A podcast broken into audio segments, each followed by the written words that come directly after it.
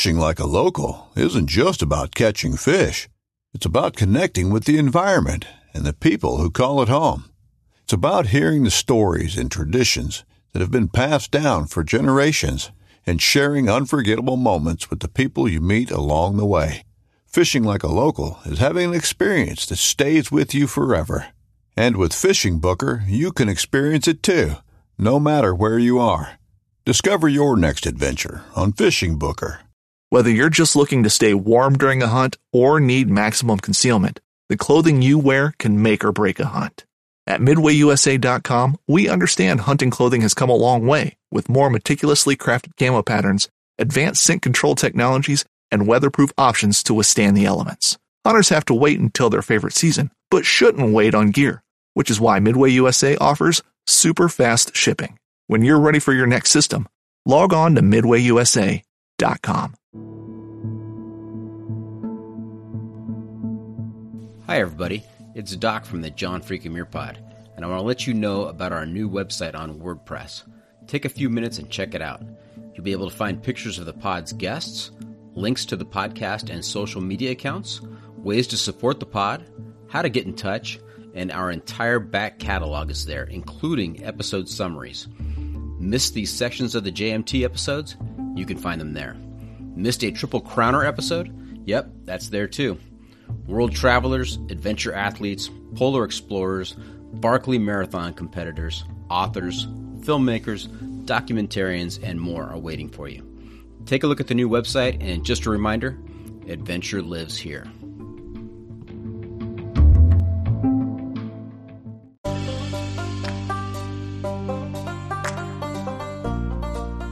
Because in the end, you won't remember the times you spent in the office or mowing your lawn climb that goddamn mountain.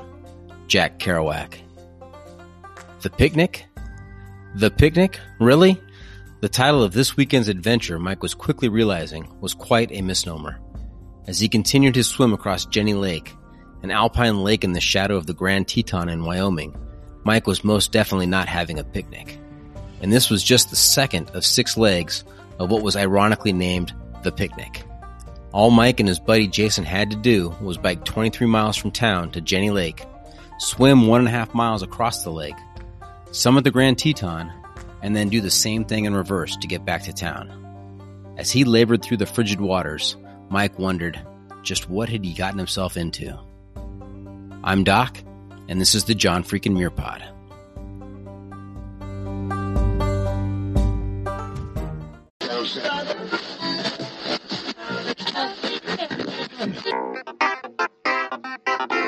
Welcome to the John Freakin' Muir Pod. Lace up those boots and sling on the pack for a romp through trails, short and long.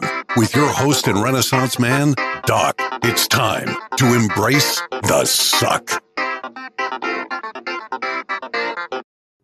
Want to make a podcast? Spotify's got a platform that lets you make one super easily, then distribute it everywhere and even earn money, all in one place for free. It's called Spotify for Podcasters, and here's how it works. Spotify for Podcasters lets you record and edit podcasts right from your phone or computer. So no matter what your setup is like, you can start creating today. Then you can distribute your pod- podcast to Spotify and everywhere else podcasts are heard. Video podcasts are also available on Spotify. With Spotify for Podcasters, you can earn money in a variety of ways, including ads and podcast subscriptions. And best of all, it's totally free with no catch. Since I discovered Spotify for podcasters, I feel like my creativity has raised to another level. I highly recommend you give it a try. Download the Spotify for Podcasters app or go to www.spotify.com backslash podcasters to get started. And welcome back for another episode of the John Freakin' Muir Pod. For those of you who are new to the pod, I'm Doc and I'll be your trail guide. Before we get too far down the trail, I want to give you a quick update on listenership. We now have people tuning in from 34 countries, 45 states, and the District of Columbia. A few episodes ago, I said I was going to, going to determine which of the states were still not tuning in, and I've done that finally. Listen closely, and if you have any relatives or friends in any of these states, get them to tune into the pod. We still don't have any listeners in Delaware, Maine, Rhode Island, Wyoming, and Alabama. I wonder if this week's guest has any pull or contacts in those states that might be able to help us out. And speaking of our guest, it's my pleasure to introduce to our listeners Mike Chambers. And I think you're really going to enjoy this episode. Mike is a mountain athlete, a creative producer, and a social entrepreneur. He is currently the executive producer and host of Beat Monday on Outside TV. He's also had articles published in the New York Times, the Boston Globe, and Men's Journal. He's had a couple of expeditions to Everest, and he's co founded a couple of nonprofits to make an impact on the educational systems in Kenya and Haiti. Welcome to the pod, Mike. Hey, thanks so much for having me, Doc. Really appreciate it. So, I want to give you a little heads up on a, a regular feature we have here on the pod. It's called the Pro Tip Insight of the Work of the Week. Sorry, Pro Tip Insight of the Week. And what that's all about is that uh, at the end of the episode, I'm going to turn to you. I'm going to ask you to share with our listeners your pro tip insight of the week. And it has to be based on something we talked about. It has to arise from the natural flow of conversation between you and me during the episode. Something that our like listeners that. can can benefit from, uh, learn from. It could be a you know a piece of advice. It could be uh, uh, a philosophy, a personal philosophy, uh, or just a you know a, a pro tip. So don't be surprised when I turn to you at the end of the episode on that. All right, all right, sounds good. All right. And so, by the way, I'm uh, I'm currently looking across the river to Rhode Island, so I'm sure I can drum up a few listeners over there for you. Perfect. That's outstanding. So I had previously mentioned Beat Monday and Outside TV. Tell us a little bit about that. How did you end up in in that gig?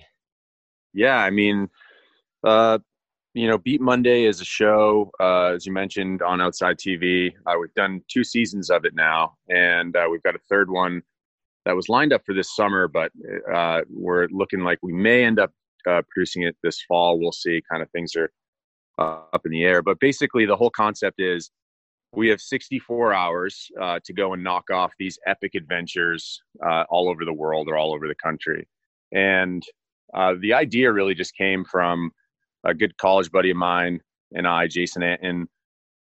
you know, we were both sort of working these jobs uh, I was running my nonprofit down in Haiti. He was working uh, in the outdoor adventure tech space, and we realized that like we were, weren't really getting after it as much anymore, and we were we were kind of always allowing time to you know be an excuse for why we couldn't go and do some of these these great adventures. And uh, we just kind of linked up one weekend and decided that we were going to try and climb Rainier in a true weekend, climb and ski Rainier in a true weekend uh, myself coming from Boston and Jason coming from Denver.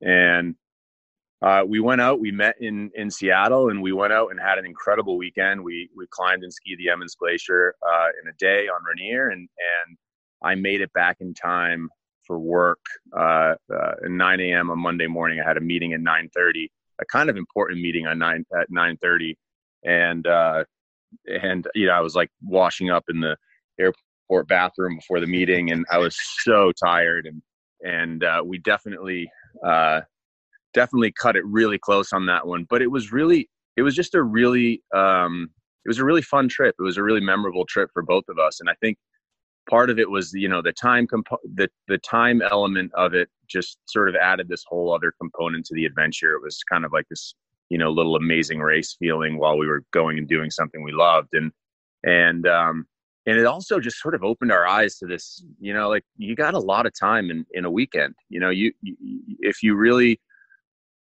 uh, if you really get creative and you really put your mind to it, you, you can get a lot accomplished in that 64 hour time period between 9, you know, 5 p.m. on Friday and 9 a.m. on Monday. So I don't know. We thought the format would be good for some sort of series, and and um, you know, we we went and did a couple more, just the two of us, without filming it, and then you know we pulled together a a little team to to make a series out of it. And did did you?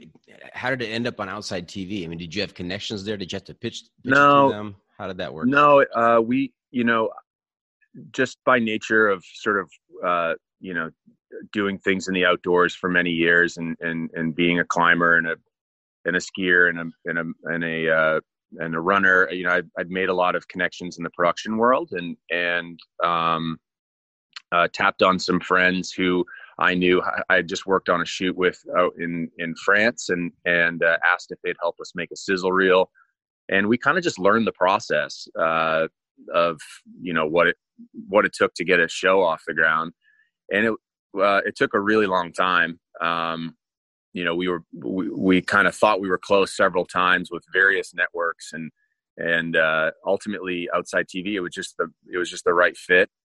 Um, but we really had to piece it all together ourselves. So you know, we like I said, like I said, you know, filmed the sizzle reel, and then we went out and and we found sponsors, and then we went out and then we found the network, and and it was kind of a, a tricky at first and then once you sort of get a little bit of a proof of concept with a couple episodes then um, you know it, it, we we got really lucky we have this sort of dedicated fan base of of people who are uh, you know just excited about getting after it and uh, who are just you know doing their best to keep their passions alive and and they don't have to be the best athletes they don't have to be the fastest the strongest they're just you know making sure that they don't let time get in the way of of them getting outside yeah. Now, now both you and Jason are family men, right? You've got uh, young kids. You're married. Yep. So, yep. I mean, we both have we both have two young kids. Um, I have two under two, uh, Max and Liv, and Jason has uh, uh, Avery, who's turning four. I think this this coming week, and and uh, and his new baby Andy. Uh, she's probably five months now. So we're uh, we're we're in it for sure. Uh, we're we're definitely uh, walking the walk. We're we're we're we've got it kind of coming from all angles, and yeah, I mean, one of the it, it, it's tricky. It's tricky taking off for longer periods of time. I think both Jason and I, prior to having kids, you know, we had a lot of flexibility to go off on these multi-week expeditions or you know take trips at a drop of a hat without any planning. Um, and that time commitment is getting more and more challenging and not just that but i think both of us to a certain extent feel that we don't really want to necessarily be away from our kids for that long you know the the, the trips to the himalaya are taking months sometimes many months and and and you know expeditions like this can be really can be uh you know really time consuming processes even before and afterwards. So so it's it's a it's a really nice format for guys who have families who want to still try and go and um, have some incredibly memorable adventures, you know, and and and uh, and or girls who want to just you know get after it and leave leave the kids with dads for a little while. Yeah, it sounds like a pretty good setup. You know, hey, hey, honey, I know, I know, there's a lot going on this weekend, but you know, I've got to. It, it's work. I've got to climb uh, Shasta and Whitney this weekend. So it is work. It is work, and it's funny you mentioned that. I mean, what it's definitely a lot of fun. The, the filming of the series, though, is definitely an involved process. It's not just you know Mike and Jason go have fun, and the and the film crew does their best to hang on.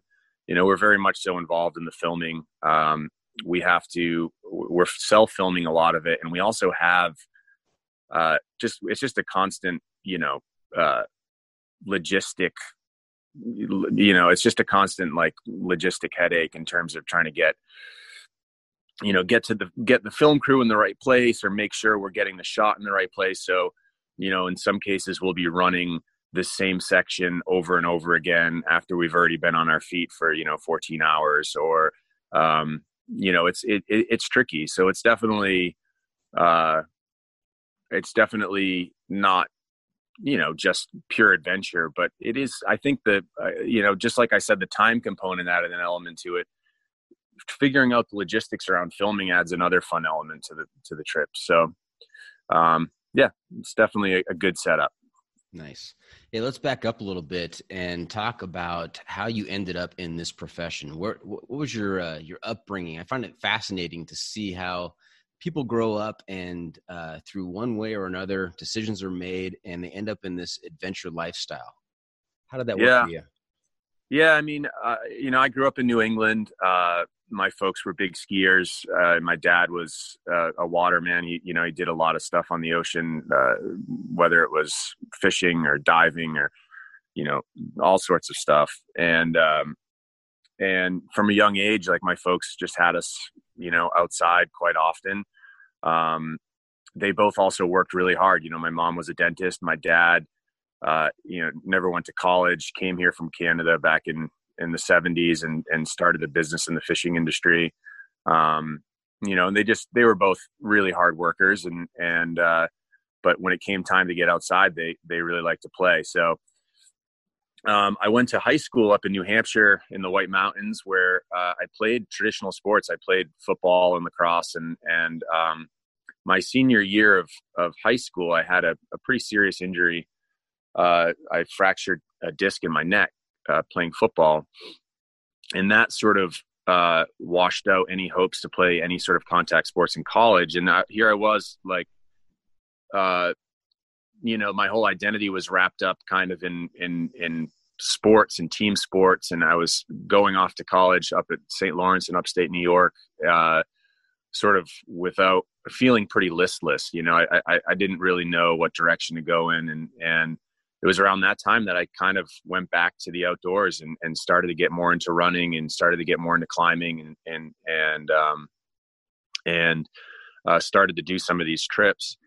And you know, I never I never really envisioned myself going in the direction of of uh, being a, you know mountain athlete, a sponsored mountain athlete, or you know, uh, or having a TV show. I was actually for a while there uh, pretty heavily involved or pretty i had a strong desire to get involved in public service in some capacity. I um i always sort of had this you know i've always sort of had this want to this sort of mentality of wanting to stick up for the for the little guy. And and um uh, i went i went down to dc when i was a junior in high in college and spent a year down there uh interning for a congressman.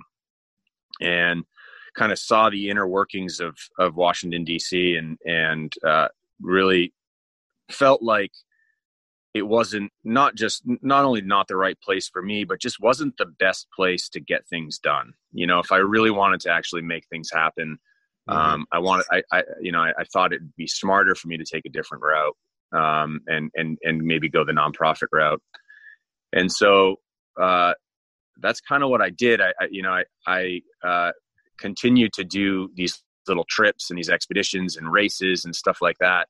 Um, and uh, uh, but as soon as I graduated from college, met up with uh, my now wife, who um, had had just started an organization in Kenya called Flying Kites Global, and she was you know twenty something years old, twenty two maybe, uh, and was the legal guardian of six kids in Kenya and had a rented out a small farmhouse in in about an hour and a half north of Nairobi. And I just thought, I just thought, you know, this chick is the coolest. She's got, you know, she's got it. She is like got it figured out, and I just need to hitch my wagon to her. And um, and you know, the organization has since grown. Uh, you know, we're we're serving over three thousand kids now in in um, in in rural Kenya uh, we have a we have a school and a network of of public primary schools and teacher training academy and and uh, and all sorts of things over there. So, anyhow, the the sort of that part of my life continued, and then on a parallel track, um, I continued to sort of push the envelope with uh, with climbing and mountaineering and ultra running and and those sort of things. And you know, I started to do some some expeditions. Um, and around like 2000 12, I I uh, decided, um, you know, I I'd done a, couple expeditions down in South America, in Ecuador, uh, you know, down in uh, on Aconcagua, and and uh, were, was doing a lot of mountaineering in the winter up in New Hampshire, and had been up Kilimanjaro at that point probably five or six times, and and because I was doing some guiding there on the side, and and uh, decided I wanted to go over to Everest and and uh, see if I could give it a try. And you know, at that time I was 25 years old, and mm-hmm. you know, in hindsight, still pretty inexperienced uh, in a lot of ways. Um, but I was hungry and I knew like fitness wise, I was strong. I knew, you know, I had all the technical skills to be able to do it. I just didn't have a ton of experience with uh, just, you know, just just getting beat down on the mountain. Um, but but I, I raised some money. I, I, I you know worked really hard all fall and, and uh, winter to raise money from various sponsors, both locally. Uh, I was living in Massachusetts at the time, locally, and I got a few other sponsors. That's when I first made my my uh, uh re- started my relationship with the the footwear brand Merrell, mm-hmm. and um, was able to fund that expedition and uh, got out there. Uh, had a, a kind of a weird year. That was, you know, that was the spring of 2013 when I finally got out there, and um, that was the year uh, uh, of the fight between Ueli Steck and and uh, this the fight with Ueli Steck and Simone Moro and, and the Sherpa at Camp Two. I was right in the middle of that. Uh, that was kind of weird. Uh, then I had a you know a, a teammate who uh, who passed away on the mountain, and you know I was I was kind of young and sort of dealing with, you know, I went from sort of this like this passion I had to push myself in the mountains to this like really just intense uh, scene uh, over on Everest that I'd never experienced on any of the other mountains that I had climbed on. Um, and long story short, I opted for a, a an early uh, weather window. I was really strong. I, I, didn't, you know, I was I was really you know climbing fast between the camps and, and moving really well on the mountain and i wanted to get off the mountain sooner than later it just been a stressful season and so i opted for an early weather window uh, to make our attempt and uh, and um, got shut down by the weather we we made it basically uh, about a thousand feet below the summit and uh, we were just in really bad wind uh, and rime ice, and it, it, just was it was horrible. It was it was really scary and and uh, clearly not a night suitable for summiting um, mm-hmm. safely anyway. And it's just sort of one of those nights that you read about in all the classic books, and and you just say to yourself, "There's you got to turn around."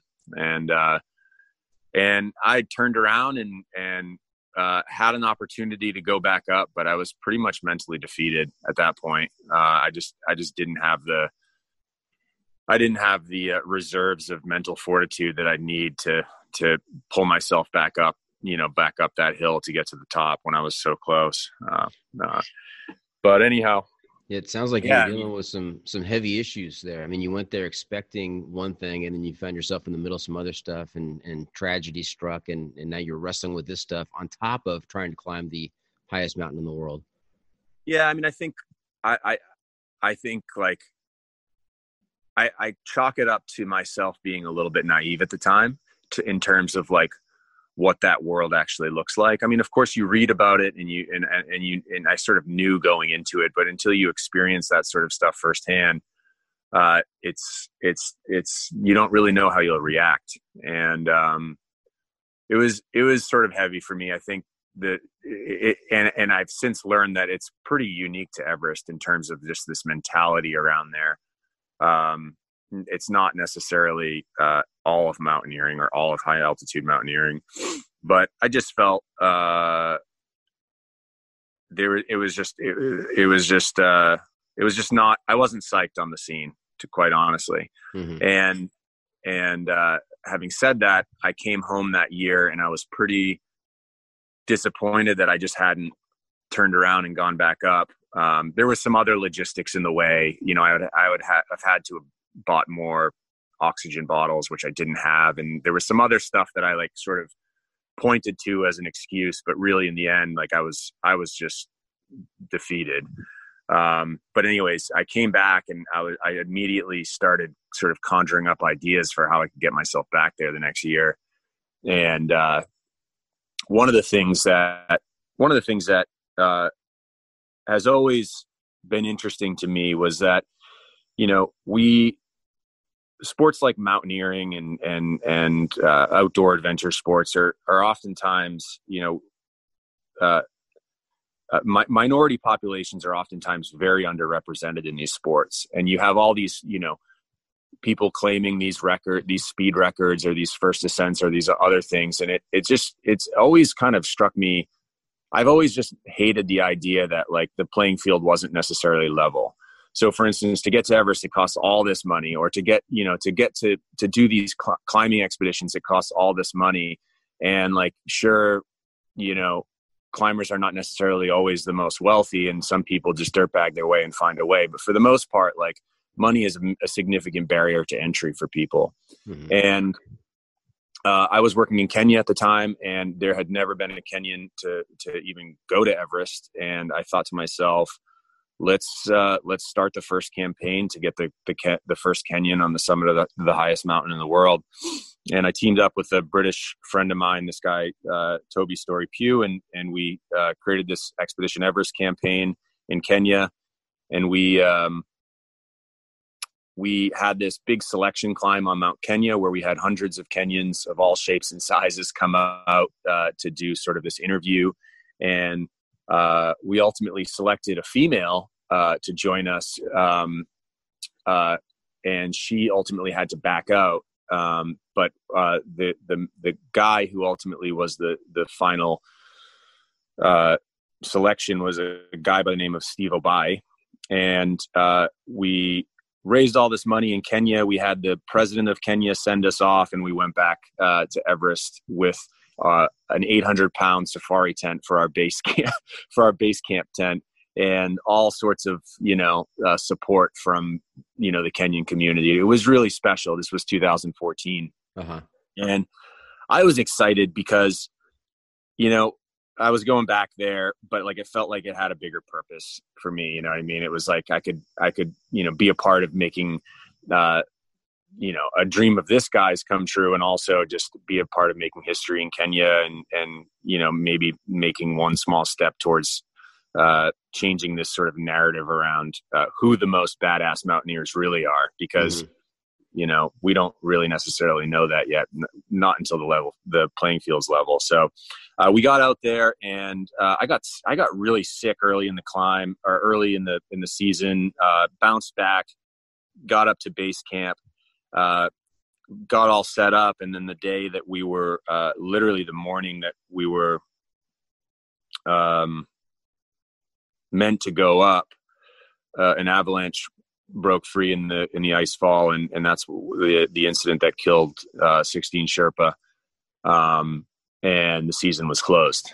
So that was uh, the last time I've been in Nepal. The last time i had been on Everest, and uh, those two seasons combined, I, I just don't think I have any desire to go back. Quite yeah, honestly, that, that is a lot. Wow. Yeah, and then you know funnily enough or not funny at all actually uh, steve went back the following year we we were able to get him back alone without us the following year mm-hmm. and that was the earthquake year uh, and he got stuck at uh, he got stuck at camp two after that earthquake uh, you know essentially collapse the route in the ice fall and also cause that catastrophic or, um, avalanche at base camp and uh, and and he he since hasn't gone back either. So anyhow, yeah. So that was uh that's my Everest my Everest experience. Wow, how much does it cost to get to Everest? Depends on how you do it. Mm-hmm. Um, you know, if you go with a reputable guiding service, uh, you're pro- I, I guess you'll probably pay.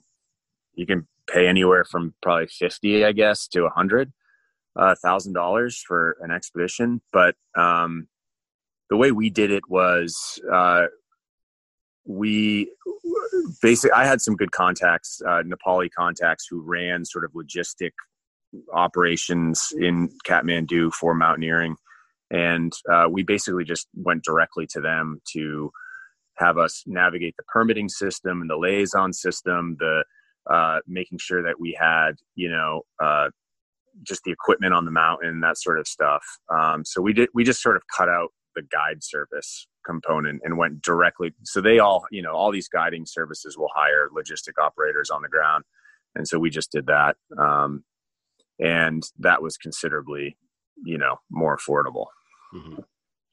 Now, you took your experiences on Everest and you actually uh, wrote an article for, was it for the New York Times? Yeah, I did. I wrote an article mm-hmm. uh, for the New York Times um, uh, that was uh, just about the sort of unfair treatment of Sherpa on the mountain. Uh, and, uh, and I also wrote one for the Boston Globe as well. Um, but yeah, yeah, just, it, it just, it really struck me coming back from that place how um, how kind of crazy it is, uh, and a lot has changed since. I think a lot of guide companies have started to hold themselves to a really high standard with respect to this, but just crazy how much these guys are putting their lives at risk and how low they're compensated and uh, also like how if something happens to them on their mountain on the mountain their family is really screwed uh, quite honestly you know uh, there's not insurance for their families. You know maybe the guiding community will rally around trying to raise some money for them but once the father who once the man of you know the sherpa dies there's no source of income for that family. Uh, and a lot of these guys have you know four or five kids you know or you know a couple kids at least. And and so it's it's a really uh, it's a really it's a really interesting dynamic. There's a lot of stuff that the government government of Nepal should be doing to regulate it. There's a lot of stuff that you know we as a climbing community should be doing to to regulate it. Um, and uh, I think a lot's changed since 2013, but I think there's still more work we can do. Okay. Hey, let's take a quick break. And when we come back, we're going to hear about some specific adventures that uh, you have um, had with Beat Monday. So stay tuned. We'll be right back.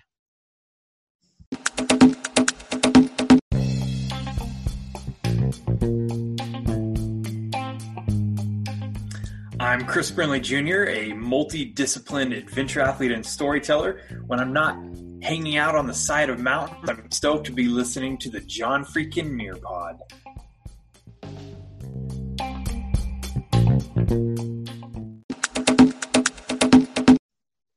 And welcome back.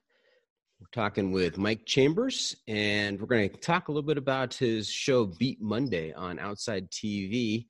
Uh, his partner in crime on the show is Jason Antin. How did you meet up with Jason?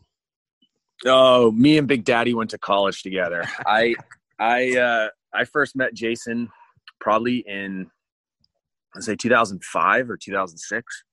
I was a freshman at St. Lawrence University, and he was a senior, and he was a captain of the football team. He was at the time, I think, 270 pounds and probably three percent body fat. He looked like a like a just an absolute hunk of meat.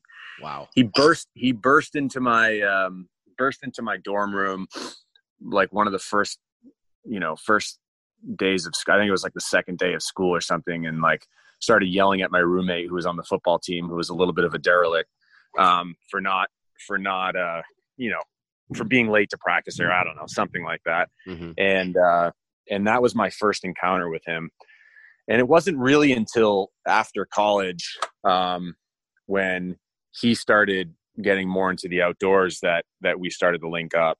And uh yeah we we started doing a bunch of adventures around the white mountains together and and he moved out to colorado uh shortly afterwards and we sort of always just kind of kept in touch. Yeah there's a great dynamic between the two of you. It's a good uh, back and forth that uh, is very entertaining. Yeah it's good good banter that's what it's all about. I think like if you can find a, a partner to do these things with that that also makes you laugh and likes to have fun, you're you're well on your way to f- having it figured out. Mm-hmm. Now, how can how can folks uh, access Beat Monday? I, I found it on online on Outside TV. Is there a yeah, that's the, probably the best way. Um, you can either go on YouTube and just Google, uh, search Beat Monday, or or just go to the to the Outside TV website. Uh, it's also you can stream it on their on their streaming platforms that are available in a lot of the you know on a lot of the smart TVs and and they just started airing them on the network as well. Um, so, so you can you can, I don't know what their schedule is. In fact, I don't even know how to find a TV schedule anymore. So I, it, it, they're on they're on the channel as well. Mm-hmm. Um, mm-hmm. Yeah. And so, how long are the episodes? How much time do you have to set aside to sit down and watch an episode of Beat Monday? So we have sort of two uh, two forms of the show right now. We have our two formats to the sh- to the show. We have our the original sort of long format, which is between twelve and fifteen minutes, and then uh, and that's sort of the main series. And then we have sort of this adventure short format, uh, which is like five to seven minutes or something like that. Um, and uh, moving forward, all of the new episodes are going to be in that longer format. We we toyed with this sort of short format for the second season, which just because it was less expensive to produce and we could do more, we could sort of provide more content. But in that sort of five minute window, it's really hard to to develop a story. Um, so we're we're kind of going back to that longer format for this upcoming season. Yeah, it's interesting to me that that uh, the show itself is about how much you can pack into a weekend, and so you know the 64 hours uh, of adventure during a weekend, and also you know the format of the show. Though it is it is a you know people would think it's a short format. I mean, 15 minutes is pretty short, uh, but there is a lot packed into that episode. I was thoroughly entertained watching uh, episode after episode. Yeah, thanks. Yeah, I mean, we try, we really try to pack the weekend.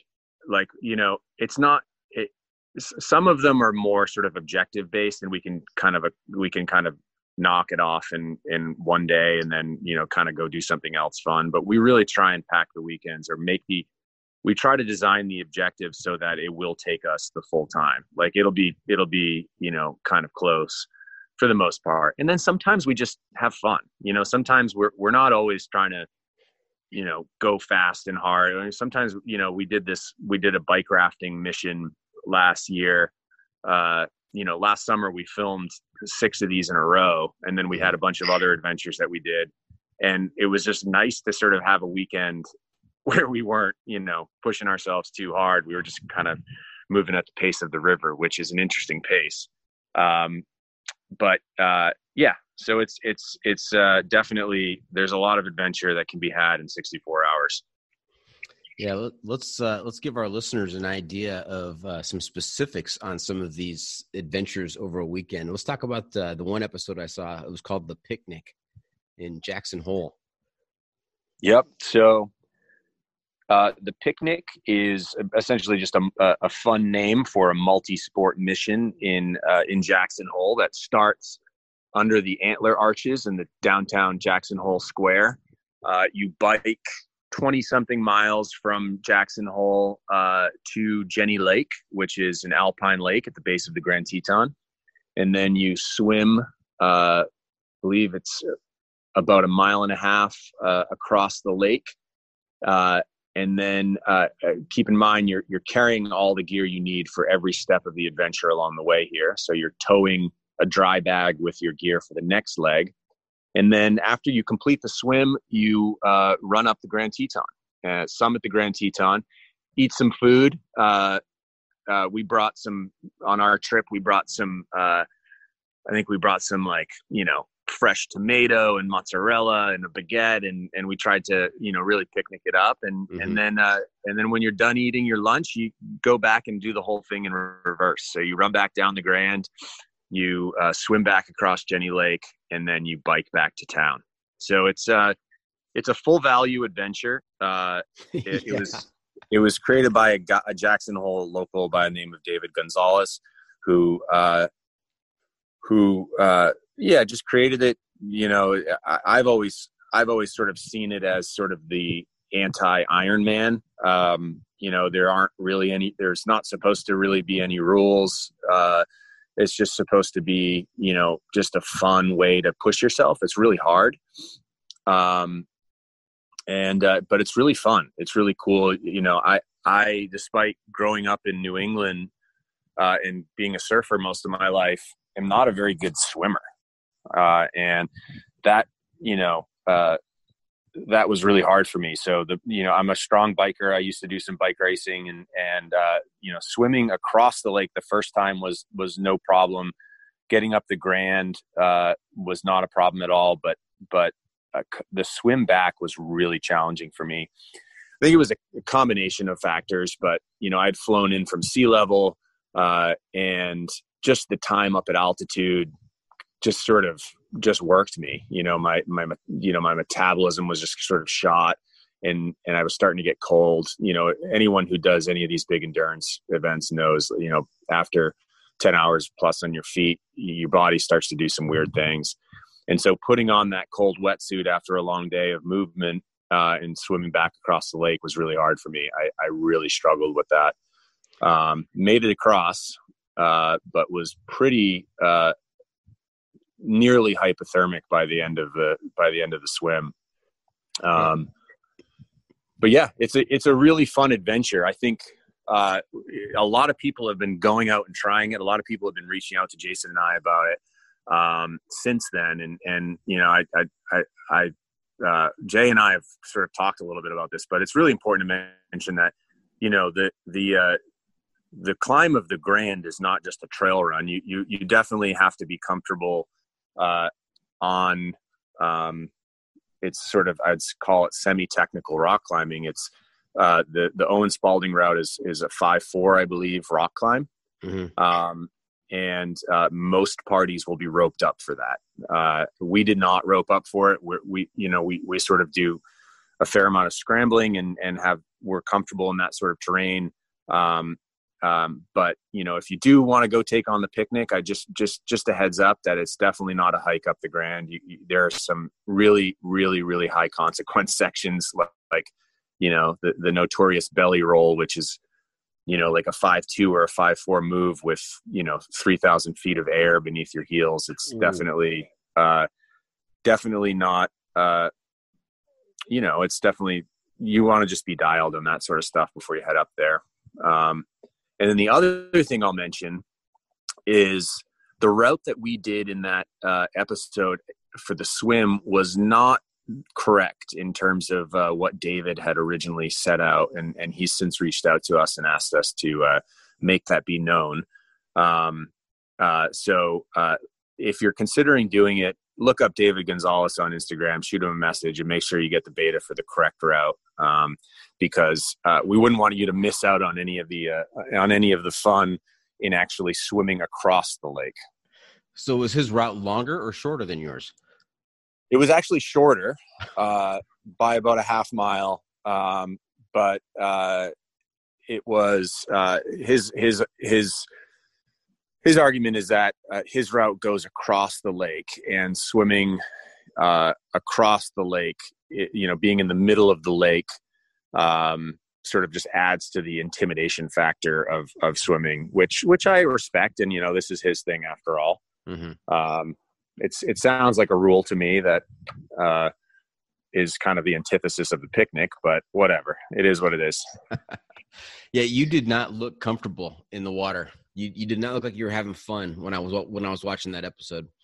Yeah, man, that that swim back was really hard. It yeah. really pushed me. Um, you know, I, I, I, and I think this is kind of another thing that we're looking to do more with the show is is to just put ourselves in situations where we're not comfortable. I mean, I think Jay and I can go and do you know these big days on our feet in the mountains all day and and and really sort of be at home. Um, but like finding things like you know alpine lake swimming that uh you know that are you know perhaps out of our comfort zone i think just makes more of an interesting story. And it pushes us so. Yep and your your dry bag kind of underperformed on that trip as well. Oh it's filled with water. Yeah. Fortunately it didn't really matter because just having wet shoes and stuff starting up the grand on a hot summer day it was not a problem. It wasn't that big a deal. The bike home was kind of chilly. We uh i think we biked in in a puffy jacket mm-hmm. um which is it's got to be you got to be pretty cold to do that. Yeah yeah you you got out of that uh second out of the lake on that second second swim and you were your teeth were chattering. You were you were racked with with uh you know just shaking and uh, had to get get that puffy jacket on for the, that bike ride. Yeah, I mean, Yeah, I mean, I, I, the only way I can describe it, uh, this has happened to me before after like, you know, big endurance runs. I think like after my first 50 mile run, I remember like laying on by the finish line and my wife had like three, three sleeping bags on me and I was like shaking. I was so cold. I think just like after you do a big endurance event like that, you know, you're, you, you I, I, I don't, I think Jason calls them the endurance chills, but yeah, they, it feels like your whole world's ending. Uh, you, you just can't get it under control and uh, I think that's kind of what was happening to me. I don't think I was properly hypothermic, but um, yeah, it was challenging for sure. So from the moment you left the antlers on the bikes to the moment you returned, how many? How long did that take? How many hours? Oh man, I I don't remember. I don't recall off the top of my head. I want to say 14 or something like that. 14 hours. Um, we did have another. We did uh, do something the next day as well that didn't make the final cut because it was just uh, it it would have just been too scattered. Um, but uh, or, you know, I think eh, now that I remember, I think it was closer to 17 hours actually round trip. Um, with the filming added quite a bit of time at, at sections on the Grand. Um, but we the next day we went and did some downhill mountain biking over at Jackson Hole Mountain Resort, and uh, both Jason and I are not good downhill mountain bikers at all. Mm-hmm. And uh, Jason had a really bad crash that we caught on camera that would have just been uh, great footage, but sadly it didn't make the final cut. Um, so I'll put that out. I'll put that out there at some point for people to see because uh, I, I wasn't the only one who made a fool of myself that weekend. the outtakes are the best. Yeah, exactly. Hey, before I forget, I think uh, your show is perfectly suited for something called the Barkley Marathons. Have you heard of that?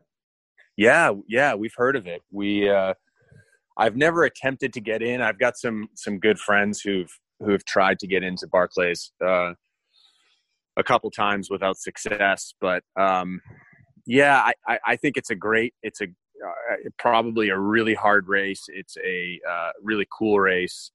Um, uh, and if someday you know I can find a way to get in that that doesn't involve too much uh, too much stress on my part, I'll probably do it. But um, but yeah, I, I, I from what I've heard, it's a it's a tricky process and and uh, yeah, yeah.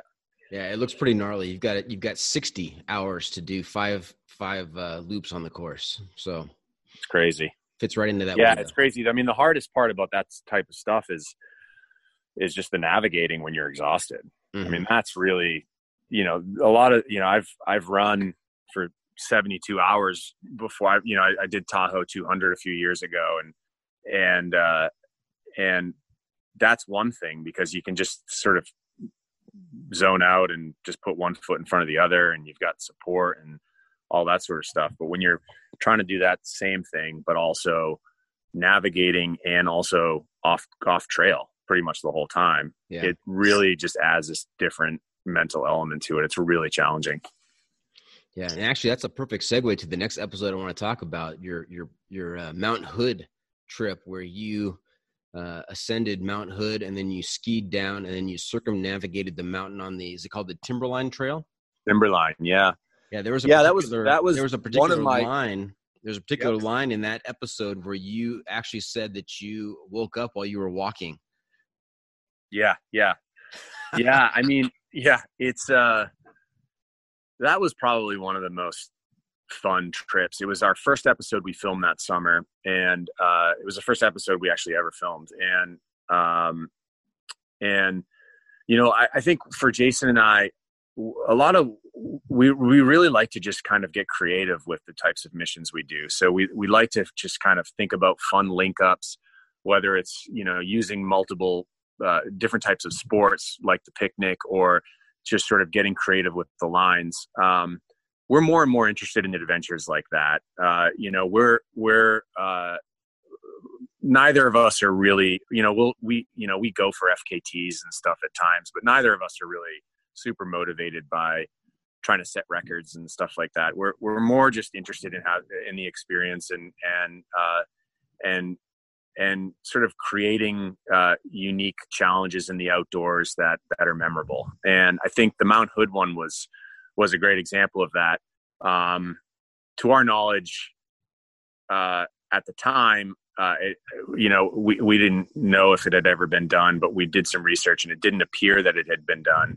Um, people have since uh, reached out to us and said that it had been done. Regardless, uh, we went into it with the mentality that uh, it was going to be really hard, but but uh, but manageable, and it ended up being a lot harder than we thought. Um, it was, you know, the climb up hood was pretty straightforward. Uh, the ski down was kind of tricky.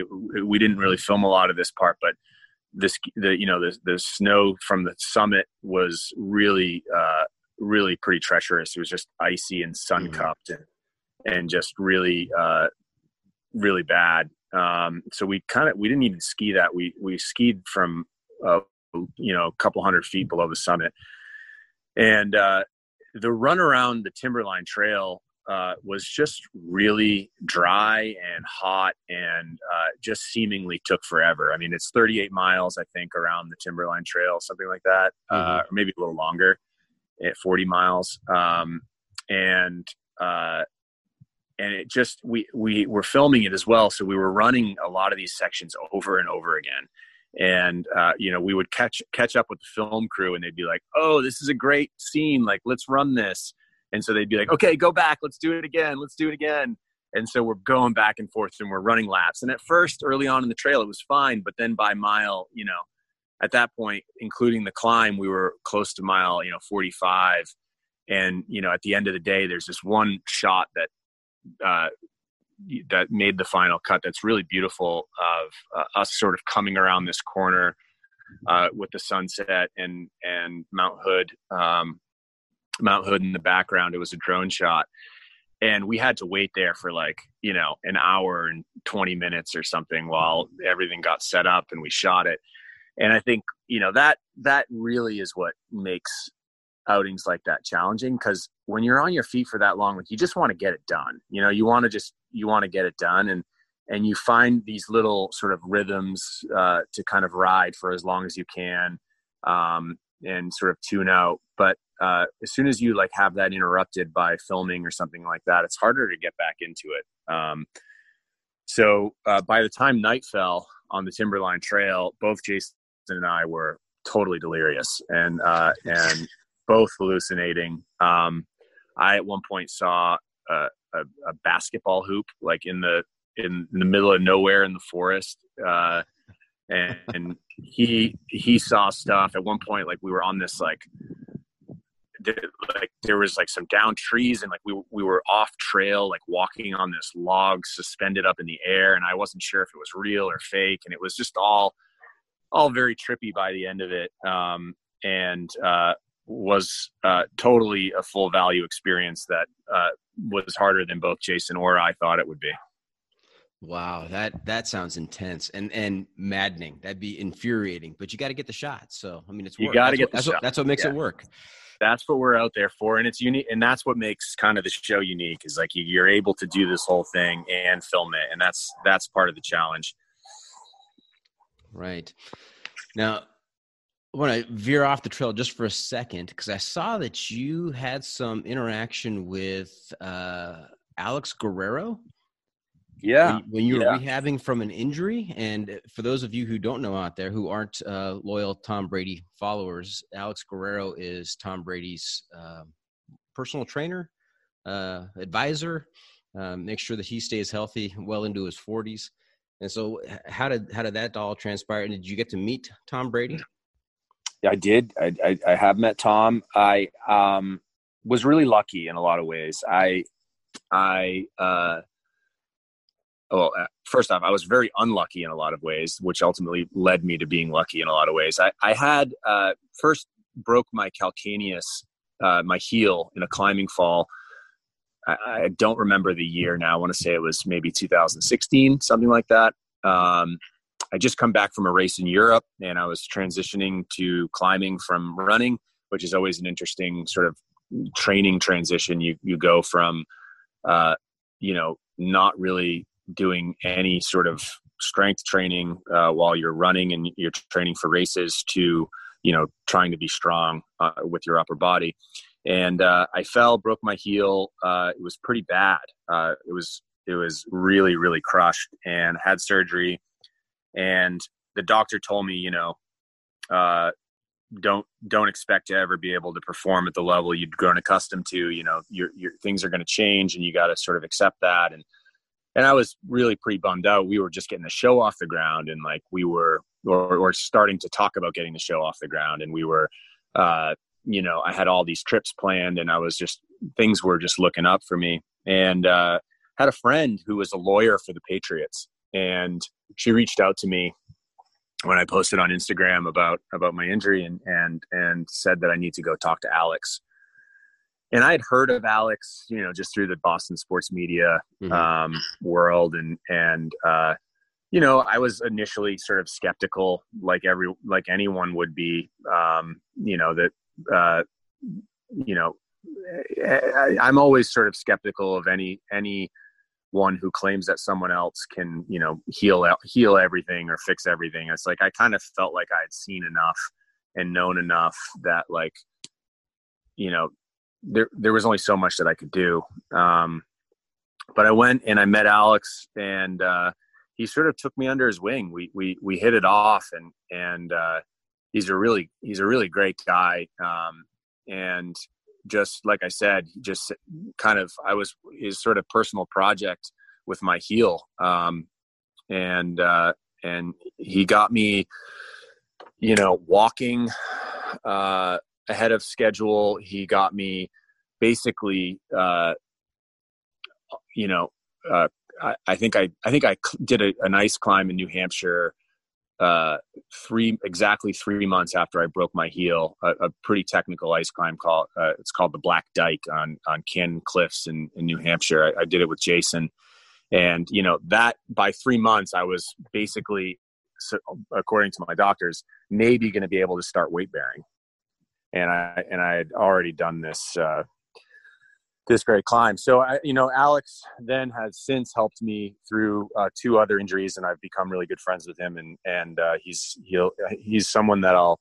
always be really indebted to, uh, you know, for his help with with rehabbing me. And and it's it's uh, you know he he's got a it's not a particularly it's not overly you know uh, uh, it's not necessarily an, an, totally innovative his mm-hmm. method. Um, but you know it it, it works. You know he's he's uh he uh, i think at a high level feels very strongly that you know everything's connected. So uh, you know your nutrition your hydration your sleep all of that stuff is going to play a massive factor in your ability to recover.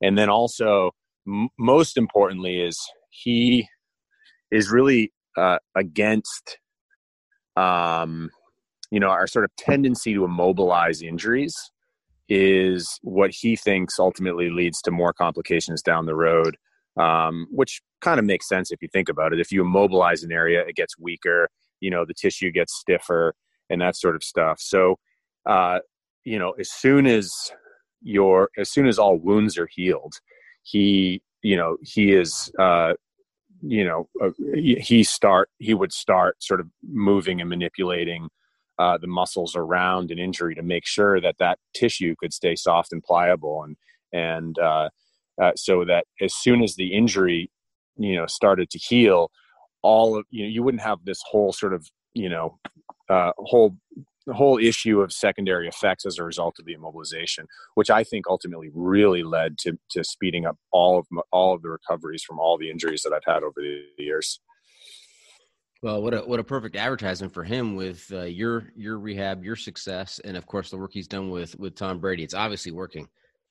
Yeah, yeah, I think it's working. I think I think uh, he's figured something out, and and and uh, and he deserves all the all the success he's been having lately. Nice. Okay, we're going to take a quick break. When we come back, we're going to hear about uh, one more episode from Beat Monday about uh, the summiting of, of two very high mountains in two very different locations. So stay tuned for that. We'll be right back.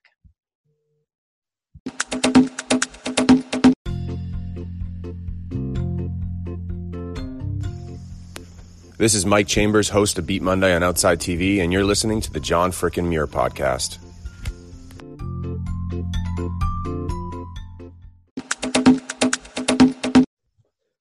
Welcome back. Hey, I was really intrigued about uh, this next episode we're going to talk about, where you summited Shasta and Whitney in the same weekend.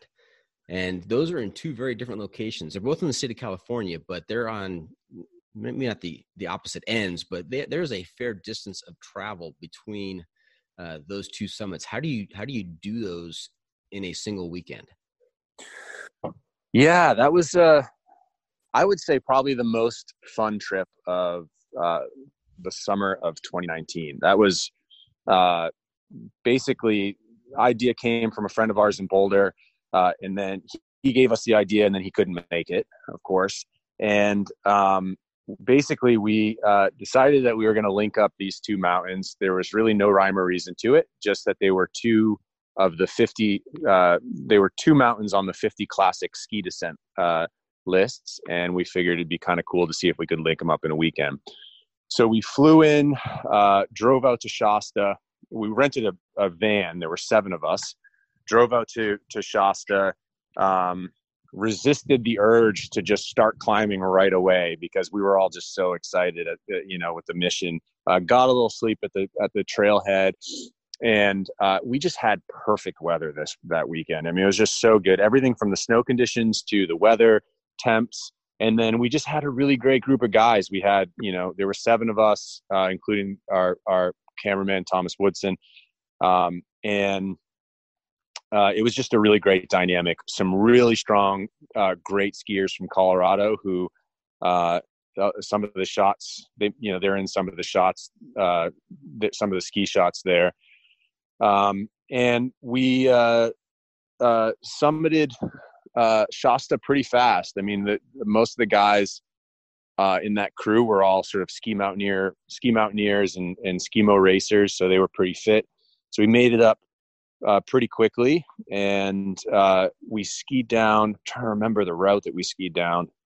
Um, you know, it's so it's funny. I, a lot of this, I, I a lot of this a lot of these trips sort of merge into one and and I, I i can't even remember the name of it but it's the one it's the route uh that's on the 50 classics list mm-hmm. um and then the drive down uh to whitney you know as soon as we got down we sort of mobilized real quick got everyone in the in the van started driving and that was a a, a, a crux for us all for sure so we were all pretty tired after having climbed Shasta and and uh, had to switch off driving.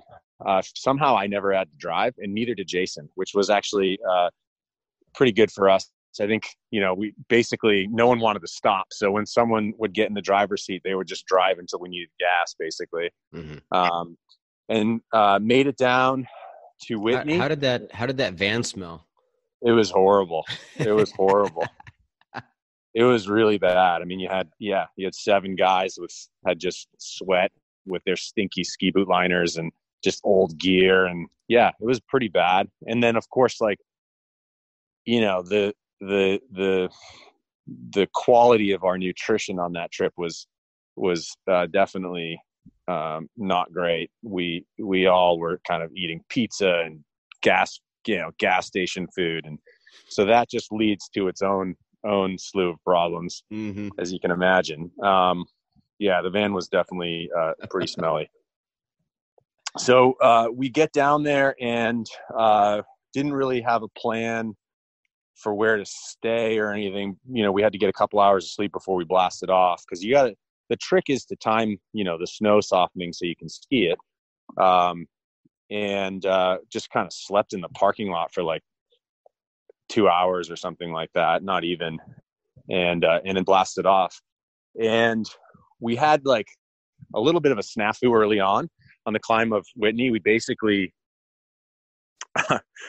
we had this really big river crossing, and at that by that at that time we were still in our sneakers, and we were, we hadn't transitioned to our boots yet, and the river crossing was in my eyes not worth it to get to the other side of the river. It was like the chances of someone falling in and getting wet like you know it just it just was like uh it wasn't it wasn't dangerous or anything like that. I just we myself and three of my friends thought uh three of the guys thought that we could find a better way around.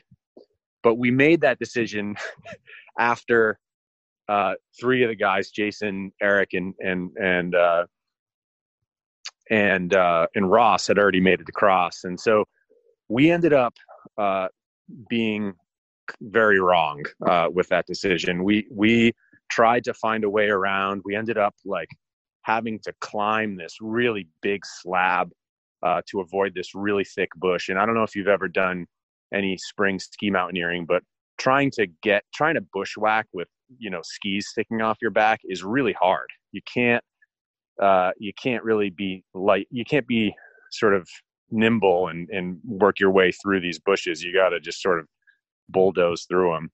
Um, and it ended up taking us. The, the guys were waiting for us for probably 45 minutes by the time we intersected with them, which almost ruined our chances of um, of being able to complete it in a day. Uh, but anyways, we made we made up time later on in the mountain, got up to the summit of uh, uh, uh, summit of Whitney via the Mountaineers route and skied the same route down, and um, it was just uh, like I said, ski conditions were great, mm-hmm. group dynamic was great, and it was just a really fun, memorable trip that on paper didn't necessarily make sense, but was uh, you know creative and unique and, and and fun for all those reasons. Right. So for the first ascent up at, up at Shasta, how how how long did that take? Oh man, time wise, I, I I'd have to look at my Strava. I don't I don't I don't remember. It was pretty quick though. Um, I yeah I can't recall off the top of my head. Okay. And how long was the van ride? Van ride was nine hours. Nine hours, and then the up and down Whitney. It was uh, again it, that that was longer than Shasta, but but uh, it was also pretty quick. So it, it was all within 24 hours. Uh, I think we did it in like 22 hours or something like that. Uh, all of it. That's incredible. Yeah, it was it was it was pretty cool because funnily enough, like that wasn't really the attention uh, intention. We weren't really trying to do it in a day. We're trying to do it in a weekend, mm-hmm. um, and it just it just sort of worked out that way. Right. And did I did I am I remembering correctly that you also had uh, some hallucinations uh, near the top of Whitney? Uh, I don't think I had any hallucinations uh, uh, on that one. Okay. Um, I thought I, I saw something about I, uh, maybe almost again in that that kind of sleep state and lizards and maybe I'm thinking something else. No, I think that one was fine. I was I was in pretty good shape on that one. I, I had I had just come off uh, a Denali expedition and uh, that I had trained really hard for, and, and I was in pretty good shape for that one. So I don't think I had. I think I didn't think I have any hallucinations there, but I definitely was sleep deprived, as we all were. Yeah. Um, but it's you know you're kind of the the tough part if you're moving you can sort of navigate through the sleep deprivation that's not a big big deal the sitting in the van is what made it really hard. And like, you know, you weren't really able to get comfortable enough to nap between the uh, questionable playlist choices that some guys were making mm-hmm. and the smell of the van. There wasn't really any sleep happening. I can imagine. That sounds awesome. Yeah, exactly. It was it was great. It was a really good trip. It was I recommend it uh, to anyone who is psyched on these sorts of things. It seems kind of arbitrary, but it's really fun. I mean, you bake in a road trip with your friends and you climb two classic mountains in, in the Sierras. Epic, simply epic.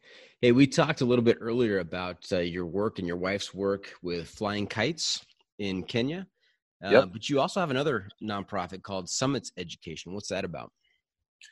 Yeah, so uh, after the 2014 Everest expedition, um, and the avalanche and and all sort of the the sort of turmoil of those couple of years, I decided I wanted to take a little bit of a break from uh, sort of the international the expeditions and sink myself into something different. And uh, had a friend. I was just sort of trying to figure out what I was going to. You know, we were still running the organization in Kenya.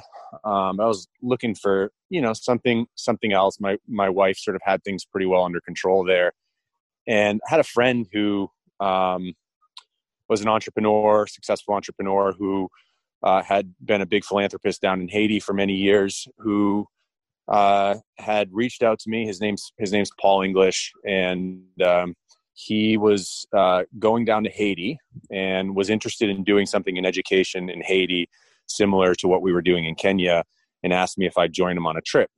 And uh, literally, like the next day, he was like, "Do you want to go to Haiti tomorrow?" And I was like, "Yeah, sure, why not?" You know, I was sort of, uh, like I said, sort of open to ideas and I always try and say yes to invitations if if time allows, and because uh, you never know where they lead. So, anyways, I went down to Haiti with him, and uh, funnily enough, the author Tracy Kidder, who was writing a book on Paul at the time, and and um, had had previously written a book uh, called Mountains Beyond Mountains that was a big inspiration for me um, uh, to get into this type of work.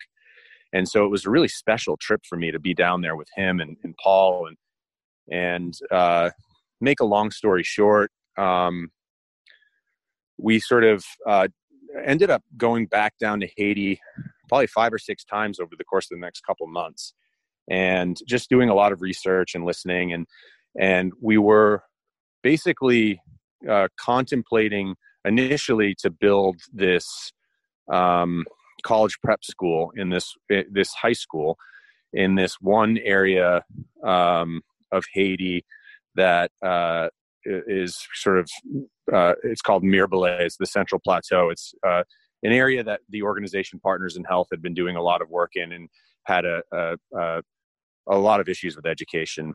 Um, but after going down there many times, we had learned that there was this existing network of 42 primary schools that had lost funding and uh, was basically on the brink of collapse.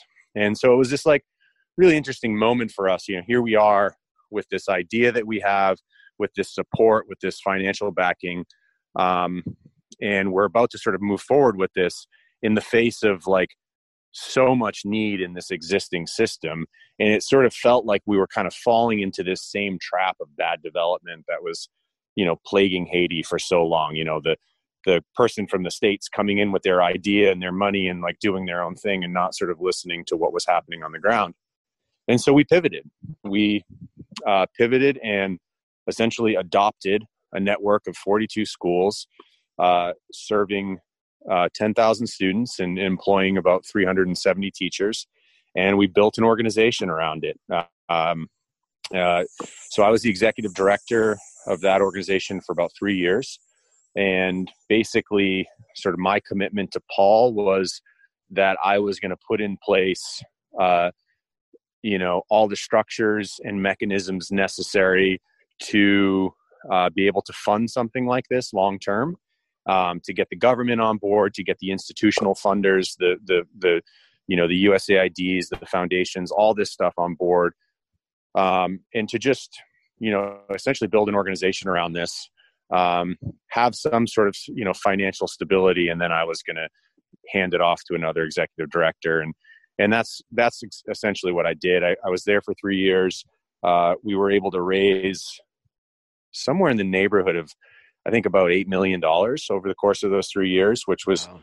which was great. Um, we had you know incredible support from various foundations like the Kellogg Foundation and Digicel Foundation, USAID, and and the Ministry of Haiti, uh, Ministry of Education in Haiti, and um, you know, ultimately the the goal with that organization was, can we, uh, you know, a lot of what happens with education in places like Haiti is you sort of have a bunch of organizations uh, working in countries like that in education, for instance, and they're all doing sort of a slight variation of the same thing but everyone's sort of competing for funding and no one's really talking to one another.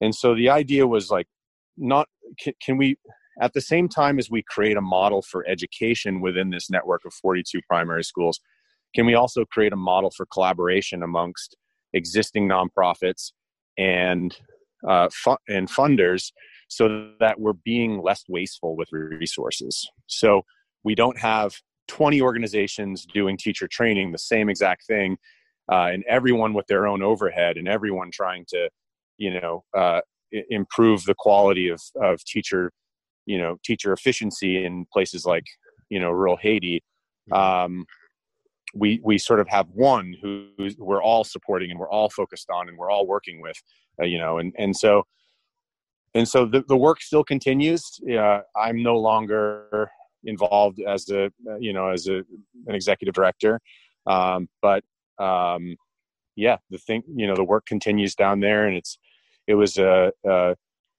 it was a really special time for me. It was really challenging in a lot of ways. I think you know the hardest part was with my wife working in, in Kenya and myself working in Haiti, and myself being in Haiti, you know, up to two weeks a month for multiple years in a row. It was uh, it was really you know when when my wife and I were starting about t- starting to talk about having a family, it was just definitely not compatible with uh, with that. So it made sense for me to move on. Um, but I definitely miss aspects of it, you know, um, and it taught me a lot of lessons for sure. Yeah, that's fantastic. Thank you, thank you for uh, for all you've done. I think if we had if we had a hundred more Mike Chambers in the world, we we'd all be better off. So fantastic work. Thank you. Thanks a lot, man. I, I appreciate it. Well, hey, Mike, we're at that time of the episode where I'm going to turn to you and ask, uh, what is your pro tip insight of the week? Interesting. You got me here. Um, so I would say, you know, uh, as it relates to adventure, because you know this is the John frickin' Muir podcast, right? That's right. So as it relates to adventure, I, would like to just challenge people uh, to just sort of think a little think outside the box and get a little more creative with the way um, you're planning your trips i think it's easy for us to sort of uh, it's easy for us to sort of fall into the same routine of like going to hike this one trail or you know going to do these other things and that's all great and that's all good but i promise you if you kind of put a little time uh, into uh, the planning and and the idea phase of a trip, it makes it that much more fun. Um, you know, the the Hood Summit and Circumnavigation or the picnic, you know, someone else had created that, but you know, having all these sort of elements of unknown in a trip and uh, having them be new and unique and not necessarily having a guidebook to them is is ultimately what leads to the real adventure in my mind. Um, you know,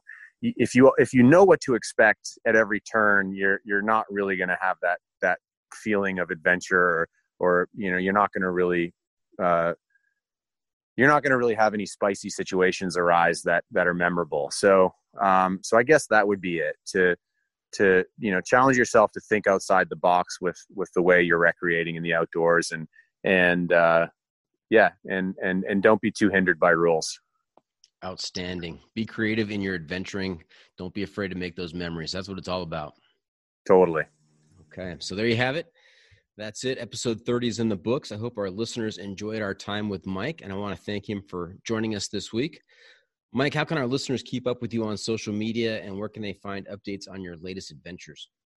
Yeah, so you can uh, hit me up on Instagram uh, at Mike underscore Chambers, and and uh, that's probably the best way to to reach out to me. And and uh, like I said, we've got another season uh, of Beat Monday that we're going to start filming hopefully uh, next month here. Um, I got to get my myself back to Colorado. Uh, I've, I'm on the, I've been on the East Coast on the beach with my friend uh, with my family for the last couple weeks, but I got to get myself back to Colorado so Jason and I can get get back to filming. Um, and that'll be back on Outside TV hopefully sometime uh, you know probably this winter. So look out for that and yeah, Fantastic. Thanks for having me. Oh, you are awesome. Thank you. Remember to check out uh, the John Freaking Muir Pod on social media as well. We're on Instagram and Twitter. And if you have any comments or clips you want to share, you can send it to me at johnfreakingmuir at gmail.com. Also, if you're enjoying the podcast, take just a minute and leave us a review on Apple Podcasts. And if you're not enjoying the pod, well, just go ahead and keep that to yourself. That's a wrap from the John Freaking Muir studio. Any final thoughts, Mike? no, that's it. I hope everyone's uh, doing their best to stay sane during this pandemic and being kind to one another and and uh, and finding some time to get outside. Great. Thank you for tuning in. Always remember the trail is the trail. It doesn't care if you want to go downhill. It doesn't care if it's almost dark and you're looking for a campsite. It doesn't care if your film crew wants to do the same shot over and over again for 45 minutes. The trail is the trail. Embrace the suck.